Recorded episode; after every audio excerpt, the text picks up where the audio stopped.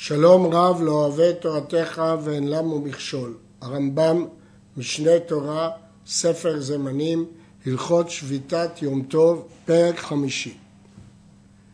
אף על פי שהותרה ההוצאה ביום טוב אפילו שלא לצורך, למדנו, כשם שהותרה ההוצאה לצורך, כך הותרה שלא לצורך.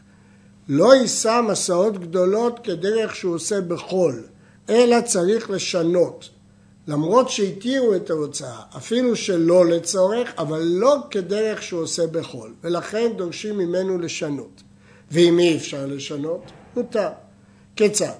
המביא כדי יין ממקום למקום, לא הביאם בסל ובקופה, שכך הם דרכם, אבל מביאו על כתפו או לפניו, למרות שבדרך כלל לפניו נחשב כשמירה מעולה, אבל סוף סוף זה שינוי שהוא לא לוקח בסל ובקופה. המוליך את התבן לא יפשיל את הקופה לאחוריו, לא יתלה את הקופה לאחוריו, אבל מוליכה בידו. כל זה כדי לשנות שלא יהיה כדרך חול. וכן מסעות שדרכן יישא אותם במות, יישא אותן על גבו מאחוריו, ושדרכן יישא אותן מאחוריו, יישא אותן על כתפו, ושדרכן להינשא על הכתף, יישא אותן בידיו, לפניו, או יפרוס עליהם בגד, וכל, וכן כל כיוצא בזה משינוי המסע. העיקר לא לעשות כעובדין דחול, כדרך שהוא עושה בחול. ואם אי אפשר לשנות, נושא הוא מביא כדרכו. במה דברים אמורים? בנושא על האדם, אבל על גבי בהמה לא יביא כלל שלא יעשה כדרך שהוא עושה בחול. כיוון שעל גבי בהמה זה דרך שהוא עושה בחול, לא יביא כלל, לא התירו להביא שום דבר מדין עובדין דחול. נשים לב, מדוע הרמב"ם כותב שזה עובדין דחול? מדוע הוא לא כותב שזה מחמר? הרי מי שמשתמש בבהמה להוציא הוא מחמר. ישנם שני פירושים בדברי הרמב"ם. קבוצה רבה של פוסקים דייקה מהרמב"ם הזה שלדעתו אין איסור מחמר ביום טוב. ולכן הבעיה פה איננה מחמר אלא רק עובדין דחול.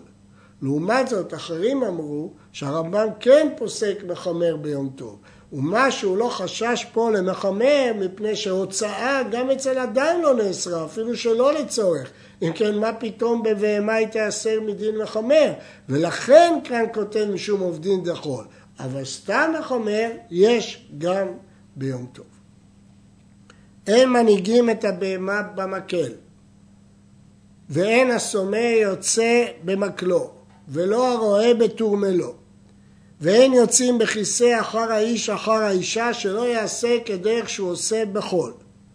כל הדברים הללו, למרות שהם צריכים לו, ולכן מדין הוצאה היינו צריכים להתיר כי ביום טוב בכלל אין איסור הצעה, אבל מדין מעשה חול אסורים. אם כן, מה פירוש שאין יוצאים בכיסא שאחר האיש? לשם מה יוצאים בכיסא אחר האיש? כסף משנה מפרש, היו נוהגים שאחרי האדם חשוב לוקחים כיסא אחריו, שאם הוא יתעייף יוכל לשבת על הכיסא בדרך. אבל בספר יד פשוטה פירש שזה דומה לכיסא גלגלים, שדוחפים אותו מאחריו. ואיש היו רבים צריכים לו, ראש ישיבה, ראש הגולה, מי שנותן שיעורים, יוצאים בכיסא אחריו ומוציאים אותו על הכתף ואפילו בפריון. אפשר לשאת אותו בכתף או גם בפריון, במיטה או בכיסא. יש להעיר שישנם ראשונים, הרשב"א ואחרים שמחלקים לפי סוגיית הגמרא בין איש ואישה, אבל מדברי הרמב"ם רואים שהוא לא חילק בדבר. אין מוליכין את הסולם של שובח, משובח לשובח ברשות הרבים, שמא יאמרו לתקן גגו הוא מוליכו, אבל ברשות היחיד מוליכו. אסור להוליך סולם משובח לשובח ברשות הרבים, גזרה, שמא הוא ייראה כמי שמתקן את הגג, שזה בוודאי אסור ביום טוב. כלומר, אין הבעיה פה מצד מלאכת הוצאה, הבעיה היא רק גזרה שיאמרו תיקון הגג, מראית העין. אבל ברשות היחיד מוליכו. ויש לשאול, הרי יש לנו כלל שכל מה שאסרו חכמים מפני מראית העין, אפילו בחדרי החדרים אסור. אומר הרמב"ם, כאן התירו מפני שמחת יום טוב. למרות הכלל הזה, שהוא כלל קבוע, במקרה הזה התירו מפני שמחת יום טוב. הרשב"א וראשונים אחרים אומרים שהכלל הזה שכל מה שיש בו מראית עין אפילו בחדרי החדרים אסור, אינו אלא בדבר שיש לו סרח תורה, קשור לאיסור תורה. אבל כאן שכל האיסור הוא מדברי חכמים, שהם אמרו לתקן גגו, לא אמרו את הכלל הזה. אבל הרמב"ם חילק שהטעם הוא מפני שמחת יום טוב. מי שהיו לו פירות על גגו וצרך לפנותם למקום אחר, לא ישיתם מגג לגג, ואפילו בגגין השבין, ולא ישלשלם בחבל מן החלונות, ולא יורידם בסולמות, שלא יעשה כדרך שהוא עושה בחול, אבל משילן אפילו דרך ערובה ממקום למקום באותו הגג. כלומר, המשנה התירה להפיל דרך ערובה, כלומר חלון, שנמצא בגג, אפילו שהוא ממפלס גבוה של גג למפלס נמוך של גג, אה, מותר לו, אבל להוריד את זה באמצעות חבל או סולם, אסרו חכמים פני הטרחה ועובדין דחול. שחט בהמה בשדה, לא יביאנה לעיר במות או במיטה, שזה עובדין דחול, כך מביאים בחול, אלא מביאה איברים איברים בשינוי. יש להדגיש שבמשנה מדברים על בהמה מסוכנת, אבל הרמב"ם לא ראה לחלק בין בהמה מסוכנת לבהמה שאינה מסוכנת. ו. כל שנאותים בו אפילו בחול, אף על פי שאין נאותים בו ביום טוב, כגון תפילין, מותר לשלחן לחברו ביום טוב, כי זה דבר ראוי, למרות שבפועל אין מה לעשות עם התפילין ביום טוב. ואין צריך לומר דבר שנאותים בו ביום טוב, כגון ינות, שמנים וסלטות, שמותר לשלחה. וכל דבר שאין נאותים בו בחול עד שיעשה בו מעשה שאסור לעשותו ביום טוב, אין משלחין אותו ביום טוב, מפני שהוא לא ראוי. כדי שהוא יהיה ראוי צריך לעשות בו מעשה, ואת המעשה הזה אסור ביום טוב. ממילא הוא לא ראוי ולא שולחים אותו. מה הכוונה? מסביר הרמב"ם בהלכה ז', כיצד?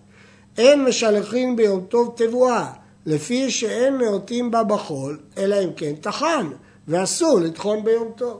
אי אפשר לעשות כלום בתבואה בלי לטחון אותה, והיות שמלאכת התחינה נאסרה למרות שהיא אוכל נפש, מפני שאפשר מבעוד יום כפי שכבר למדנו בהלכות הללו, לכן אין מה לעשות אותם, כיוון שאין מה לעשות איתם, אז אסור לשלחם ביום טוב. אבל משלחים קטניות מפני שמבשלן ביום טוב או כולא אותן ואוכלן, הן ראויות לשימוש בלי מעשה שאסור ביום טוב. אגב, המאירי שואל, גם חיטים אפשר לעשות כליות, או אפשר לעשות דייסה, והוא מקשה מדוע הרמב"ם פסק שבחיטים אסור ובעדשים מותר, או שיתיר בשניהם, או שיאסור בכולם. כנראה שסברת הרמב"ם שהמציאות של אה, כליות בתבואה היא פחותה מהמציאות בקטניות. ומשלחין בהמה, חיה ועופות, אפילו חיים, פני שמותר לשחוט ביום טוב. למרות שאי אפשר לאכול אותם בלי מעשה בחול, אבל אמרנו שרק מעשה בחול שאסור לעשותו ביום טוב גורם שזה יהיה לא ראוי. אבל לשחוט מותר ביום טוב, ולכן אין בעיה לשלוח בהמה, חיה ועופות אפילו חיים. וכן כל כיוצא בהם. כל דבר שמותר לשלחו ביום טוב, לפי מה שלמדנו בהלכה הקודמת, אף על פי כן יש מגבלה. כשישלחנו לחברו תשורה, לא ישלחנו בשורה, ואין שורה פחותה משלושה בני אדם. כיצד? הרי ששילח לחברו בהמות או ינות ביד שלושה, ארבעה בני אדם כאחד זה אחר זה, וכולם הולכים בשורה אחת, הרי זה אסור, שלא יעשה כדרך שהוא עושה בחול. שילח שלושה מינים ביד שלושה בני אדם כאחד, הרי זה מותר. אם עושים מעין תהלוכה חגיגית של הולכת מתנות, שלושה בני אדם בשורה, זה ביטוי של חול, של תהלוכה חגיגית, מסירת מתנות, אסור לעשות את זה ביום טוב. יש פירוש אחר, שהטעם הוא מפני שזה נראה כמוליך בשוק למכור, אב שמילתא. ויש מי שאומר שזה נראה כמקח, כאילו אחד בא למכור, ואחד בא לקנות, ואחד בא לסרסר. כשיש שלושה בני אדם, יש מוכר, קונה וסרסור. אבל הרמב"ם לא פירש כך, לפי הרמב"ם הטעם הוא מפני שזה נראית כתהלוכה חגיגית. לגבי שלושה שכל אחד מביא מין בעצמו, זה בעיה בגמרא, והרמב"ם פסק להקל. מכאן ואילך נעסוק בעירובי תחומין בבעלות על מטלטלים. המערב עירובי תחומין ליום טוב, כלומר מותר לו ללכת ממקום שהוא הניח בו את העירוב עוד אלפיים אמה כפי שכבר למדנו. הרי בהמתו וכליו ופירותיו כמוהו, כולם מקבלים את הדין שלו ואין מוליכין אותן אלא בתוך אלפיים אמה לכל רוח שממקום עירובו, כלומר אם הוא הניח את העירוב לצד מזרח כשם שהוא יכול ללכת רק למזרח ועוד אלפיים ואילו למערב נאסר לו כך בהמתו, חפצה, מטלטליו, מקבלים את הדין שלו. לאן שהוא יכול ללכת, הם הולכים. לאן שהוא אסור ללכת, גם לחפצים שלו אסור להוליך. חפצי הפקר, הרי הם כרגלי מי שזכה בהם. והרמב"ם פוסק שחפצי הפקר, שאי אפשר לתת להם את הדין של הבעלים, מקבלים את הדין של מי שזכה בהם. מי שיגביה אותם, למקום שהוא יכול להלך, גם את החפצים הוא יכול להלך. הרמב"ם למד את זה מדין בור, שכתוב שם שזה כרגלי הממלא. כל מי שממלא מים בבור יכול להוליך את המים לכל מקום שהוא מהלך. אבל ישנם שחולקים עליו, הראב"ד, וסובר שחפצי הפקר קונים שביתה במקומם. והסיבה של בור היא סיבה אחרת, אבל המגיד משנה כותב שמסוגיית הגמרא מוכח חד משמעית כדברי הרמב"ם ומתפלא איך נעלם הדבר מעיני הראב"ד. חפצי גוי קונים שביתה במקומם ויש להם אלפיים אמה לכל רוח ממקומם. גזרה בעלים גוי משום בעלים ישראל. לכן אנחנו מתייחסים אליהם כאילו יש להם בעלים, אבל כיוון שהבעלים גוי, נותנים להם אלפיים אמה ממקומם. פירות שיצאו חוץ לתחומן וחזרו, אפילו במזיד, לא הפסידו את מקומן, מפני שהם כאדם שיצא באונס וחזר באונס. כמובן זה ביטוי, לא שייך אצל פירות, זדון או אונס, אפילו שמי שהוציא אותם בזדון, אבל כלפי הפירות המטלטלים זה נחשב לאונס, ולכן כמו שבן אדם שהוציאו שלא לדעתו והחזירו כאילו לא יצא, כפי שכבר למדנו, גם הפירות והמטלטלים והבהמה שהוציאו אותם, כמובן שלא לדעתן כי אין להם דעת, נחשבים כאילו יצאו באונס ואם הם חזרו למקומם יש להם את הדין כאילו לא יצאו. המוסר בהמתו לבנו הרי כרגלי אב מסרה לרועה ואפילו נתנה לו ביום טוב, הרי היא כרגלי הרועה. מסרה לשני רועים, הרי היא כרגלי בעליה מפני שלא קנה אחד מהם. אם אדם מסר בהמתו לבנו, הרי היא כרגלי האב, כי הוא לא התכוון שזה יהיה אה, בדעת הבן, אלא בדעתו. אבל אם הוא מסר את זה לרועה, אפילו ביום טוב, למרות שבכניסת יום טוב זה לא היה אצל הרועה, הרי כרגלי הרועה. מדוע? הסברה היא כי ברור שדעתו מערב יום טוב על הרועה, כי יש לו רועה אחד. כיוון שיש לו רועה אחד, ברור שדעתו עליו, הרי הוא לא יטייל עם הבהמה הזאת כל היום, אלא ימסור אותה לרועה. לכן נחשב הדבר כאילו מערב יום טוב, למרות שהוא לא זיכה לו. דעתו על הרועה ואז היא כרגלי הרועה. אבל מסרה לשני רועים, הרי היא כרגלי בעליה.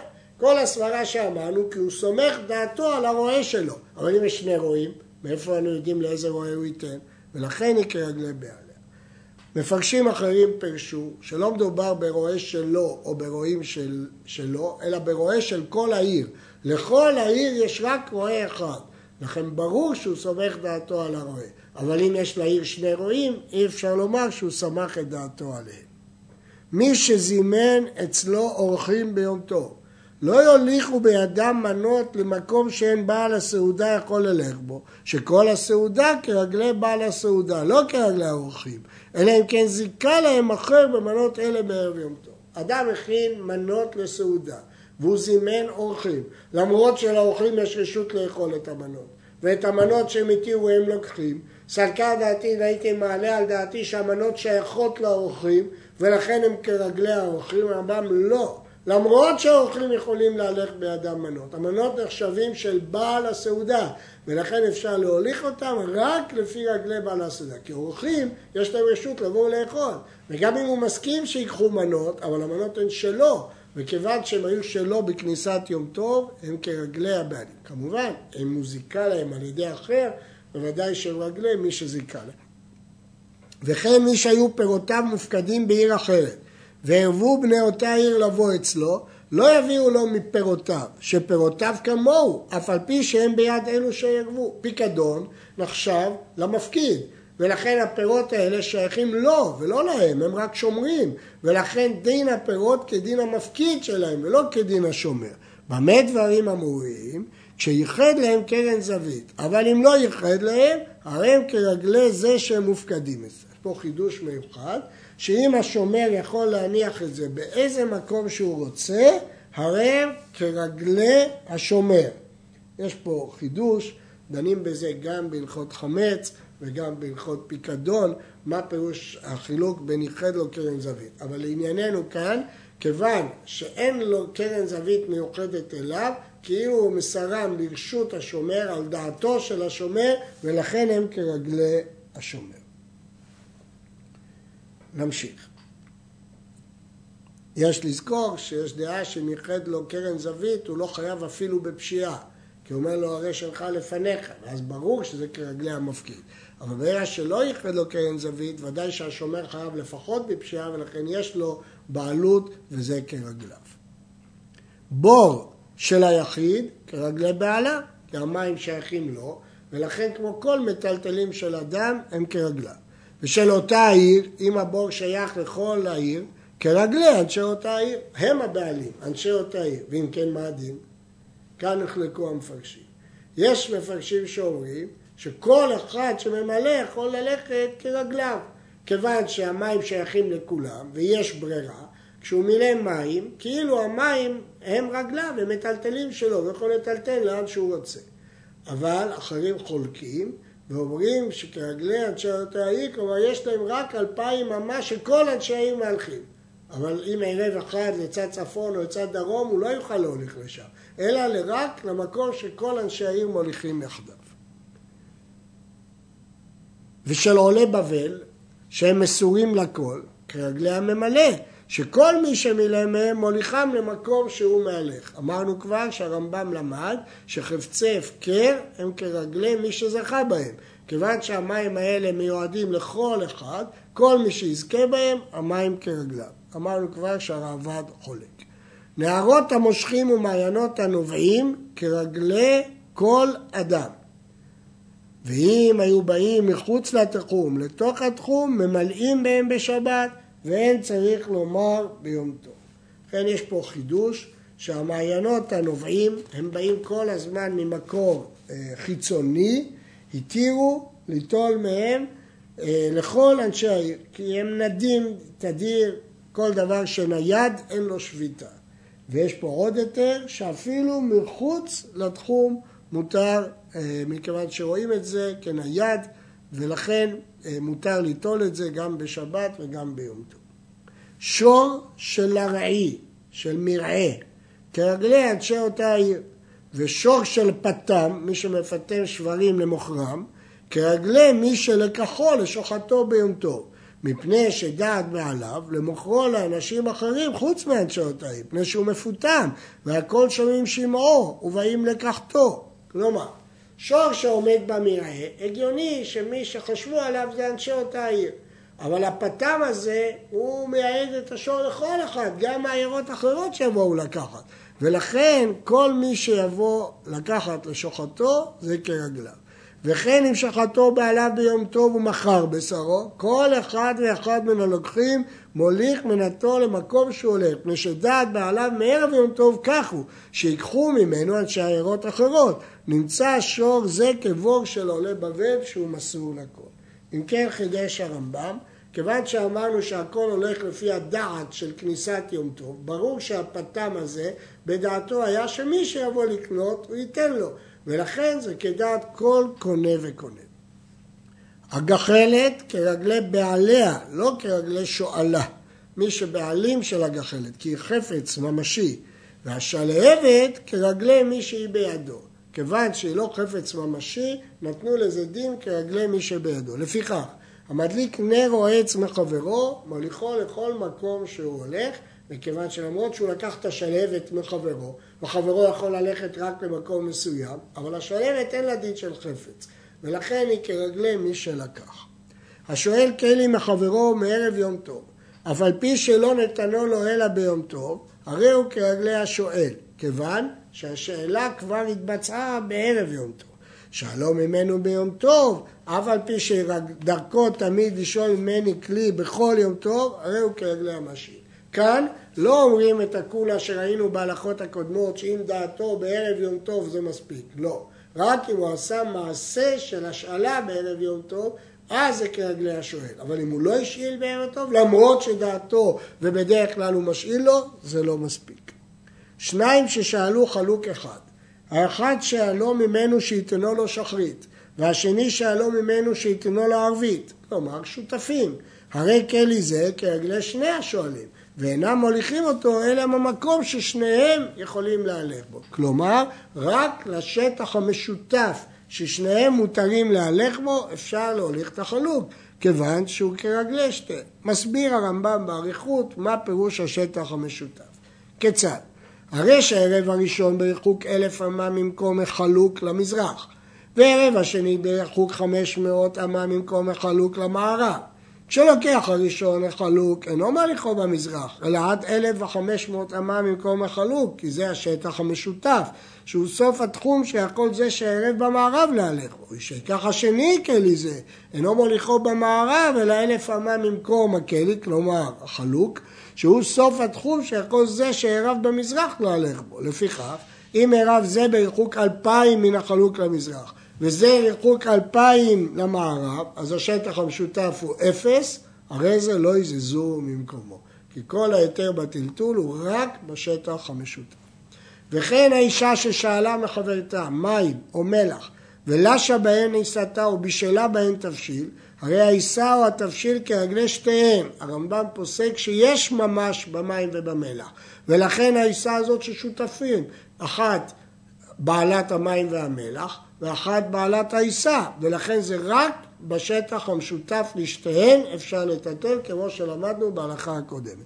וכן שיניים שלקחו בהמה בשותפות ושחטוה ביום טוב, אף על פי שלקח כל אחד מנתו וקבעו שהוא יקבל רגל וכתף, והוא רגל וכתף, זה לא משנה. הבהמה היא בשותפות של שניהם, ולכן רק בשטח המשותף של שניהם ניתן לטלטל אותה. אבל אם לקחו חבית בשותפות וחלקו אותה ביום טוב, הרי חלקו של כל אחד כרגליו. כל אחד יכול חצי מהחבית שהוא דולה לקחת לרגליו. למה? הואילו תחומים מדברי סופרים, יש ברירה בהם, כבר למדנו שבדאורייתא ההלכה אין ברירה, בדרבנן יש ברירה. כיוון שתחומים דרבנן, עד י"ב מיל, לכן יש ברירה, ונחשוב, וכיוון שיש ברירה, כאילו חלק שהגיע לזה היה ברור לו, הוא מובדל בחבית מערב יום טוב, כאילו לא היה מעורב. למרות שהמשקה מעורב בחבית, אם יש ברירה, אנחנו רואים שהחלק הזה היה מובדל מערב יום טוב לראובן, והחלק השני מובדל מערב יום טוב לשמעון. אז למה לא נעשה כך גם בבהמה, שהכתף והרגל מראש מובדלים? ואין אתה יכול לומר כן בבהמה, שחלק זה שהגיעו, אפילו לחשוב אותו שהיה מובדל בהמה בערב, כאילו היה ברור, נניח שיש ברירה.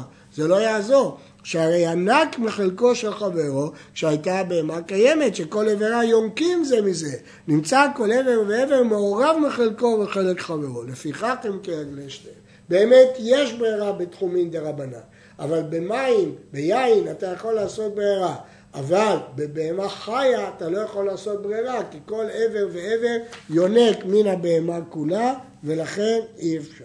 יש להדגיש שמדוע לא אומרים פה ביטול ברוב? מפני שלא שייך פה ביטול ברוב, כי כל האיברים ינקו. יש רבי עקיבא אגר בתשובה שדן באריכות לגבי האם מבטלים עבר בחברו. המגיד משנה כותב, ויש מי שהתיר אפילו בהמה, כי לא חוששים ליניקה הזאת. וכותב הביאור הלכה, שלמרות שהשולחן ערוך העתיק את הרמב"ם, וזה דעת הריף, היות שרש"י ובעל המאור והעיטור והראש והטור חולקים על זה, אז לצורך גדול המשנה ברורה מתיר להקל בזה.